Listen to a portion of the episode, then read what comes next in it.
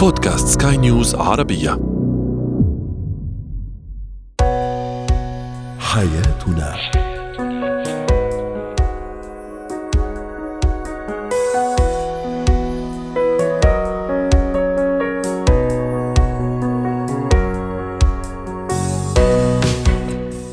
مستمعينا الكرام أهلا بكم معنا إلى حياتنا فضاؤكم اليومي الذي يعنى بشؤون الأسرة وباقي الشؤون الحياتية الأخرى والذي يمكنكم الاستماع اليه عبر منصة سكاي نيوز عربيه dot com slash podcast وباقي منصات سكاي نيوز عربية الأخرى. شاركونا عبر رقم الواتساب 00971 561 معي أنا ابتسام العكريمي.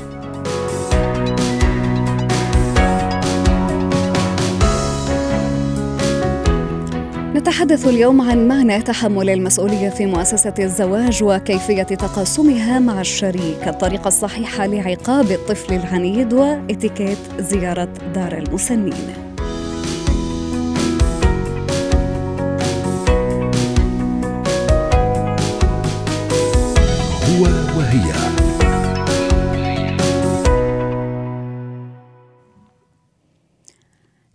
مسؤولية الزواج كمؤسسة اجتماعية وركيزة هامة في المجتمع هو أمر ليس بالهين نظرا للآثار السلبية التي من الممكن أن تنجم عن غياب هذه الركيزة التي تتمثل في المسؤولية والتي تلقى على عاتق الزوج والزوجة. طرحنا سؤالنا التفاعلي كيف تتقاسم مسؤولياتك الزوجية مع شريكك؟ ورحبوا معي بضيفنا العزيز الدكتور خليفة المحرزي رئيس المجلس الاستشاري الأسري يسعد أوقاتك دكتور خليفة. إذا هذا هو سؤالنا التفاعلي. وتعليقات كثيرة وصلتنا على منصات سكاي نيوز عربية. تعليق يقول من الضروري ترتيب الأمور المنزلية بشقيها المادي والمعنوي. تعليق آخر يقول لابد أن يكون هناك نقاش يومي ودي بين الزوجين عشان تتنظم الدنيا. وتعليق يقول إذا غاب هذا العنصر انتهى الزواج. أهلا وسهلا بك. معنا دكتور خليفة مرة ثانية عنوان المسؤولية داخل مؤسسة الزواج عنوان عميق ومحتاج لحسن الفهم والتحليل والتدقيق. فلو بسطنا الأمور وأردنا أن نعلم كيفية تفعيله على أرض الواقع إذا أردت أن أكون الشريك مسؤول من أين أبدأ دكتور؟ تبدأ العلاقة الزوجية من ما قبل فترة الزواج وهي التهيئه أو التأهيل. آه، من الإشكاليات اللي نحن نلاحظها بشكل دائم في خاصة في عالم الاستشارات الاسريه عدم كفاءة الأزواج لإدارة علاقة زوجية بصورة جيدة. البعض يعتبر بأن العلاقة الزوجية عبارة عن رحلة سياحية أو رحلة عابرة أو مجرد استعراض اني أنا عندي منزل وعندي أسرة ومسؤول عنها، لكن الإشكالية تأتي في مساله تربية الأبناء وتاهيل وتأهيلهم وتهيئتهم لإدارة علاقة زوجية. لأن قرار الزواج هو قرار كبير جدا. له كثير من التبعات له كثير من الواجبات والمسؤوليات والالتزامات. أما إذا كانت الأسرة هي تعرف أن هذا الابن أو هذه البنت غير مؤهلة أو غير مهيئة للزواج فليس من الصواب أن تورط ابنتها أو تورط ابنها في زواج أو في دائره مسؤولية. هو لا يستطيع أن يديرها ولها مؤشرات ما قبل الزواج. مدى المشاركة في المسؤوليات المنزلية مدى قدرة الابن أو البنت على مساعدة الوالدين في تحمل اعباء المنزل مدى الاعتمادية على هذا الابن وعدم الاتكالية في دار شؤونه الخاصة.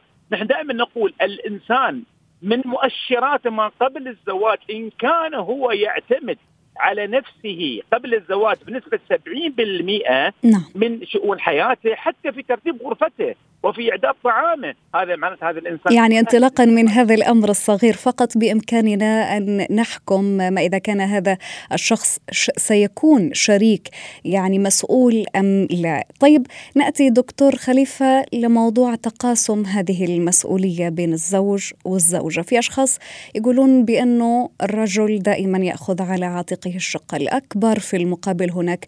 من يقول العكس أنه الزوجة بمهامها لها النصيب الأوفر من المسؤولية. هنا كيف يجب أن تقسم آه، هذه المسؤولية دكتور بشكل صحيح وصحي أيضا؟ الطريقة السليمة لتوزيع هي أول مسألة إيجاد نوع من التبعية. كل الأعمال التي تؤدى خارج المنزل من المفترض أن توكل للرجل. جميع الأعمال التي تؤدى داخل المنزل المفترض أنها تناط بالزوجة. وفي هنالك أعمال أو مسؤوليات مشتركة ما بين الاثنين. نحن دائما نقول من عملية التوافق هو إيجاد المسؤوليات المشتركة. يعني مثلا الآن التسوق مثلا خارج المنزل أو شراء احتياجات المنزل.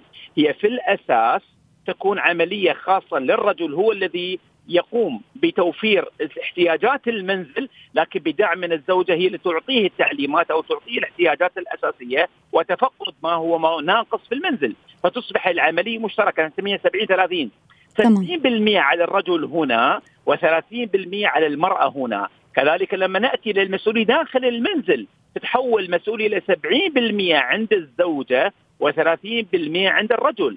لذلك المسؤوليات دائما هي مناص هي نسبة وتناسب بنسميه 70 30 أين تكون 70 تكون 70 خارج المنزل جميع الأعمال. وهذه القاعدة دكتور خليفة عذرا على المقاطعة هذه القاعدة يعني قابلة للتغيير. مثلا إذا كان الزوج والزوجة آه، هم اثنيناتهم بيشتغلوا عندهم أعمال خارج المنزل ويعني يتقابلوا مثلا بالمساء أو بعد الدوام. هنا كيف تقسم المسؤولية؟ يعني هل تكون بشكل متساو بينهما أم أنه هناك معادلة أخرى؟ هي أغلب النساء الآن في مجتمعاتنا الحالية الحديثة أغلب الزوجات تقريبا هم مرتبطات بوظيفة يومية بالضبط.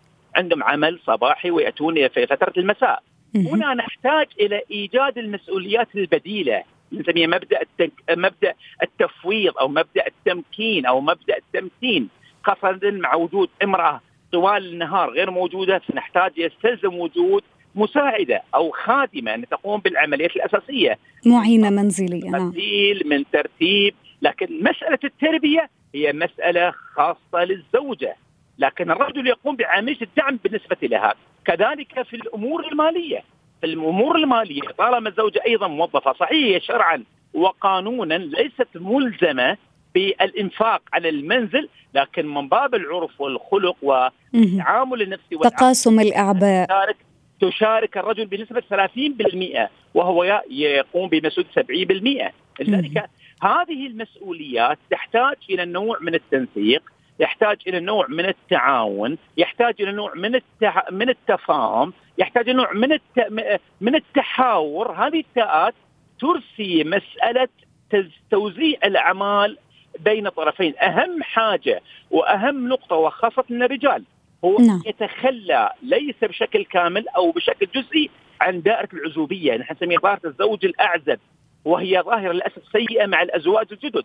ينتقل إلى الحياة الزوجية لكن لا يزال مرتبط بالدائرة العزوبية من ناحية الطلاق. تمام، هنا هنا تحديدا دكتور يعني عندما لا يكون الشريك مسؤول آه، نتحدث سواء كان الزوج أو الزوجة على حد سواء، ما الذي يترتب عن ذلك وما هي انعكاسات عدم المسؤولية التي آه، تتواجد بشخصية هذا الشريك على العلاقة الزوجية برمتها؟ أول تبعات السلبية هو التراكم الانفعالي. يؤدي إلى حالة من الاستياء حالة من الضيق حالة من التبرم حالة من السخط حالة من الانتقاد. فقد الاحترام ردة فعل عنيفة جدا. انتقاد دائم ممارس بين الطرفين. ازدياد المهام على طرف من الطرف الآخر. الضغوط والواجبات التي سيقوم بها وهو غير موكل بها تسميها ظاهرة الزوجة الذكورية. ستقوم بمهام ليست هي مهام الأصلية. مهام الزوج والزوجة يعني.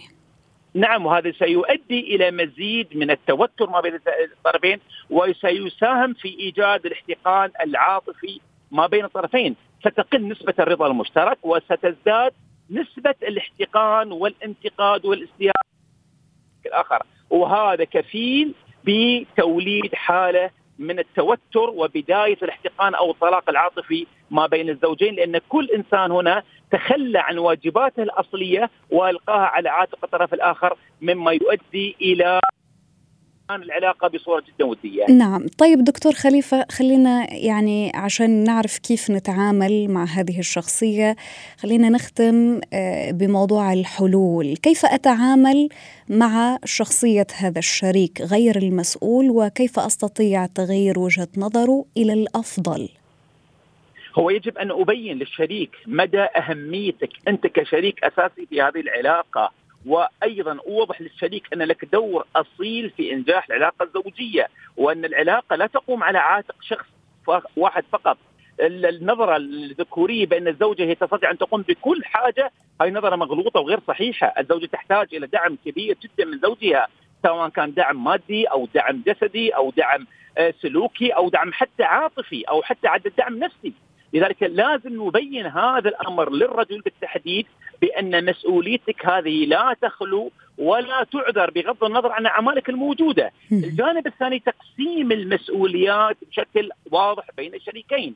المسألة الثالثة التقدير إذا هو عنده التزام أو عنده أعمال فعلا تستوجب أنه لا يبقى في المنزل لفترة طويلة أن يقوم بعملية التفويض أو التمكين أو إيجاد نوع من التعاون مع المؤسسة الثانية الرجل مثلا يستطيع أن يتعاون مع شركة مثلا أو مع شركة خدمات أو شركة توصيل أو شركة صيانة بحيث يقوم بجميع الواجبات ولا يعذر بغض النظر عن أعماله وكثرة التزاماته خارج المنزل. نحذر الزوجة لا تقومي بدور ليس دورك. لا تخرجين من الدائرة الأنثوية وتقومين بأعمال ذكورية. مفترض هو الزوج هو الذي يقوم بها.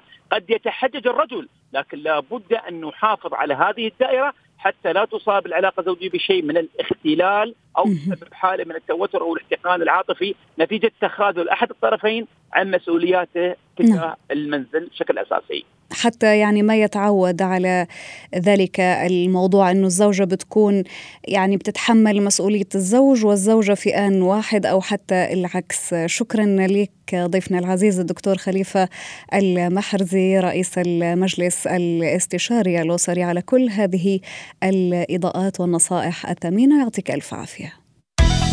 زينة الحياة.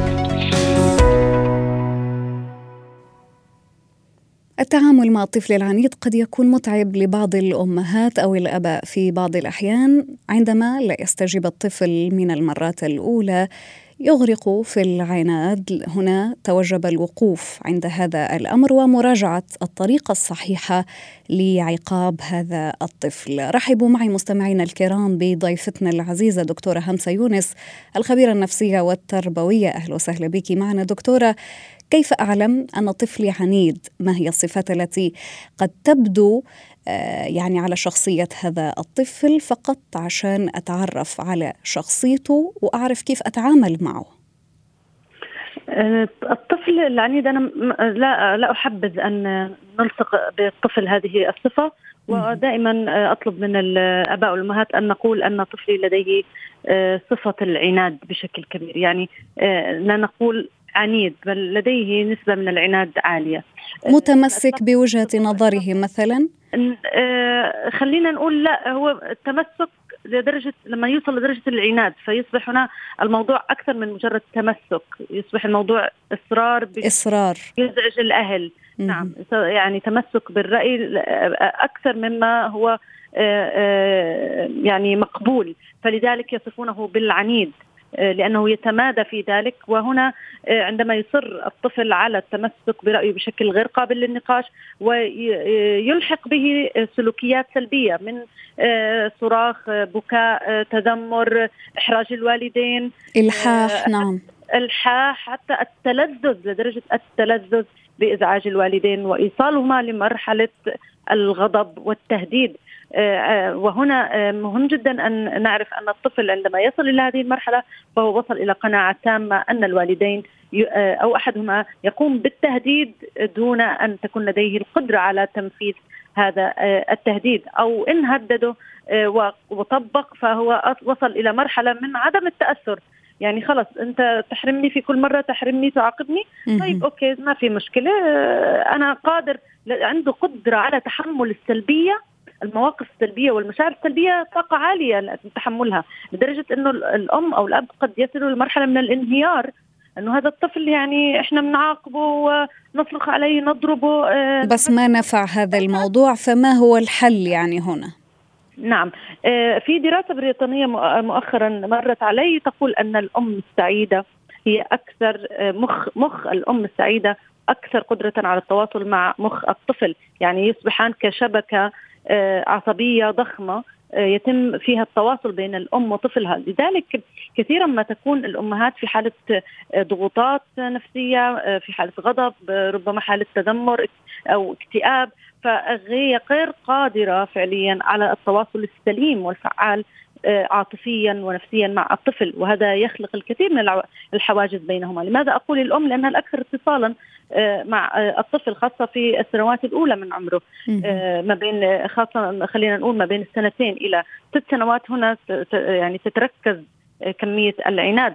فالتواصل السليم مع الطفل عاطفيا ونفسيا يزيل الكثير من الحواجز. أيضا الطفل اللي عنده حاجات نفسية غير مشبعة آه، آه، أحيانا كثيرة يسعى لإشباع هذه الحاجات من خلال العناد إنه هو يصر على الحصول تمام. على بعض الأشياء نعم من باب أن يوصل رسالة أن هناك حاجات آه، غير مشبعة بطريقة صحيحة أيضا تمام. أحيانا قد يكون الطفل بعناده حقيقة لو ركزنا على الأسباب إحنا بنعالج المشكلة بأن يعني نركز على المشكلة لا على الأسباب، قد يكون هذا الطفل لم يكتسب مهارات اجتماعية طيب كيف ننمي هذه المهارات دكتورة همسة؟ وأيضا يعني ما هي الطريقة الصحيحة للتعامل نعم. مع هذا الطفل أو مع هذه. الشخصية من الأطفال؟ نعم. أولا منحه مساحة كافية أن يكون صاحب قرار أن لا نسلبه هذه يعني هو يسعى إلى السيطرة على الأمور وأن يكون يثبت ذاته. أنا صاحب رأي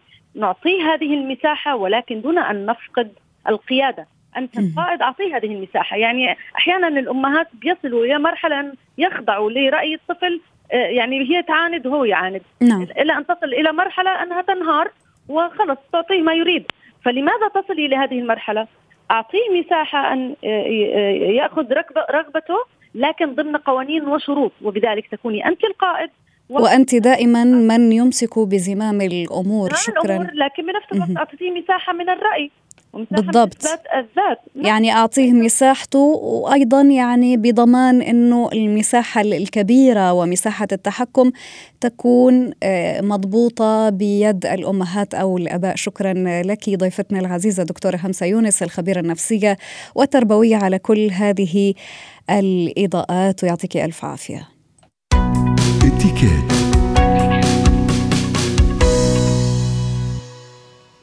من أهم الأسس التي قد تبني عليها حياتك؟ احترام الكبار كبار السن والإحسان إليهم. بكل ما تحمله الكلمة من معنى. ولم لا الذهاب بزيارة لدار المسنين حتى تشعرهم بأن وجودهم مهم في حياتنا وأن لهم قيمة كبرى فيها. معنا الآن دكتورة مارلين سلهب خبيرة الإتيكيت. أهلا وسهلا بك. معنا دكتورة مارلين ما هي إتيكيت زيارة دار المسنين؟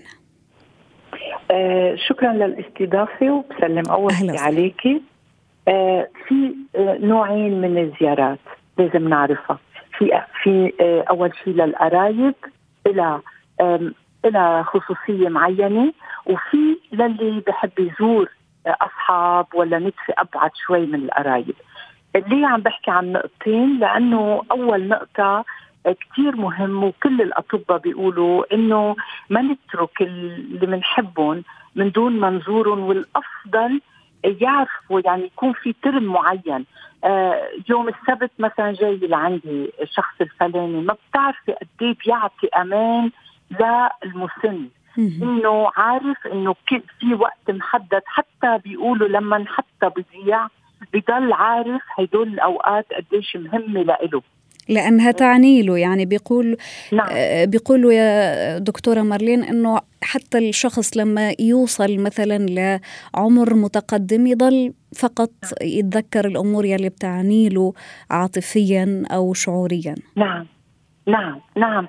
آه كثير مهم نحدد الوقت. يعني ما فيك تعرفي بعيش لهالزيارة. أما لما آه ونحن مفروض نخلق نقطة ثانية إذا نحن قراب كثير من الأشخاص نخلق علاقة مفتوحة وعلاقة جيدة مع الموظفين لأنه هون بتبلش اهتمامنا بهالشخص. احترامنا له نعرف إذا هو بغيابنا عم بيبكي إذا هو متضايق إذا هدول أمور كثير كثير مهمة للمسن لأنه احترامه حتى احترام المسن بيجي قبل الحب. شوفي لحديت وين بحب إنه الشخص يهتم فيه لأنه هو ما بعود آه كيف بدي أقول لك ما بعود في عنده غير هالساعة بهالزيارة اللي هو ناطرها لأنه بيعتبر لما بيروح على مأوى بيعتبر مثل كأنه الحياة خلصت. لما بيشوف هالأحبة حواليه كثير بأثر آه لأحكي عن الزيارات بما يخص القرايب اللي شوي أبعد من أهل البيت. خاصة موضوع التعامل دكتورة مارلين. نعم نعم نعم. التعامل معه هو هون شغلة كثير مهمة لأنه لما هو بحس إنه هو آه قبل كل الناس حتى بعض الأوقات بيقولوا لك الهدية اللي أوقات الناس تاخذها للمسن بيعطوها أوقات للموظف. هيدا شيء كثير خاطئ. بده يحس إنه هو المهم أكيد نحن بدنا نتبع نظام ال نظام الدار يعني اللي هو موجود فيه. ما عندي أي شك بس لازم هو اولا يحس بالاحترام لإله يعني كثير مهم نعرف نتعامل مع الموظف ونعرف نتعامل مع هالشخص حتى لو هو آه مستواه الفكري نزل كثير لازم نحن ننزل للمستوى اللي هو بفكر فيه. يعني نخاطبهم بلغة تكون قريبة نعم. على يعني مستوى التفكير أو حتى على نعم. مستوى الفهم ماذا أيضا نعم. دكتورة؟ إيه، في نحن إذا نبكي أبعد من القرايب اللازم لازم نعرف المواعيد يعني بدنا نتبع نظام للدار اللي هو موجود فيه حتى أول شيء نتمكن إنه نقعد معه. مش يوصل يحس مثل كأنه هالزيارة هيك مرور. أداء واجب فقط. نعم نعم نعم نعم.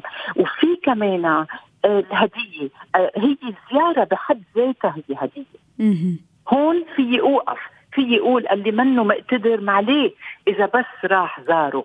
بس إذا قادر أكيد ياخذ إشياء يكون هل الشخص بالذات بحاجة لإلها. ما ناخذ بس لناخذ هيدي شغلة كثير مهمة. بتلاقي إنه الموظف كمان نعم. بيحترم أكثر أنا بعتذر بس بدي أقولها. الموظفين بيحترموا أكثر هالأشخاص اللي الناس عم بتزورهم اللي الناس عم تسأل عنهم مش تاتينهم مش هاملينهم.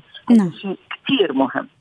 والبادرة الجميلة دائما مطلوبة يعني مع كل الأشخاص ليس فقط بدار المسنين في حياتنا اليومية أيضا. شكرا لك دكتورة مارلين سلهب خبيرة الإتيكيت على كل هذه النصائح. الثمينة يعطيك ألف عافية.